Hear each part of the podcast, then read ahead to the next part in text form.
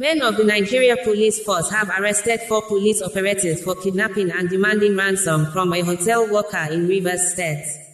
The Rivers State Commissioner of Police, Olatunji Disu, confirmed the arrest of the four security operatives while briefing newsmen during the preceding week in Port Harcourt.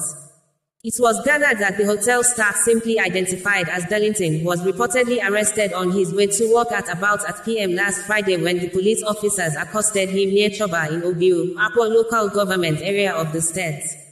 The policemen searched the man's phone and body, but found nothing incriminating on him but however, after discovering where the man was walking, the policemen reportedly kidnapped him and threatened that they would kill him as they had done to some other victims who refused to cooperate with them in the past. We learned the operatives had even threatened to throw the body of the kidnapped victim into the Choba River after killing him while insisting on 1 million naira ransom for him to be freed.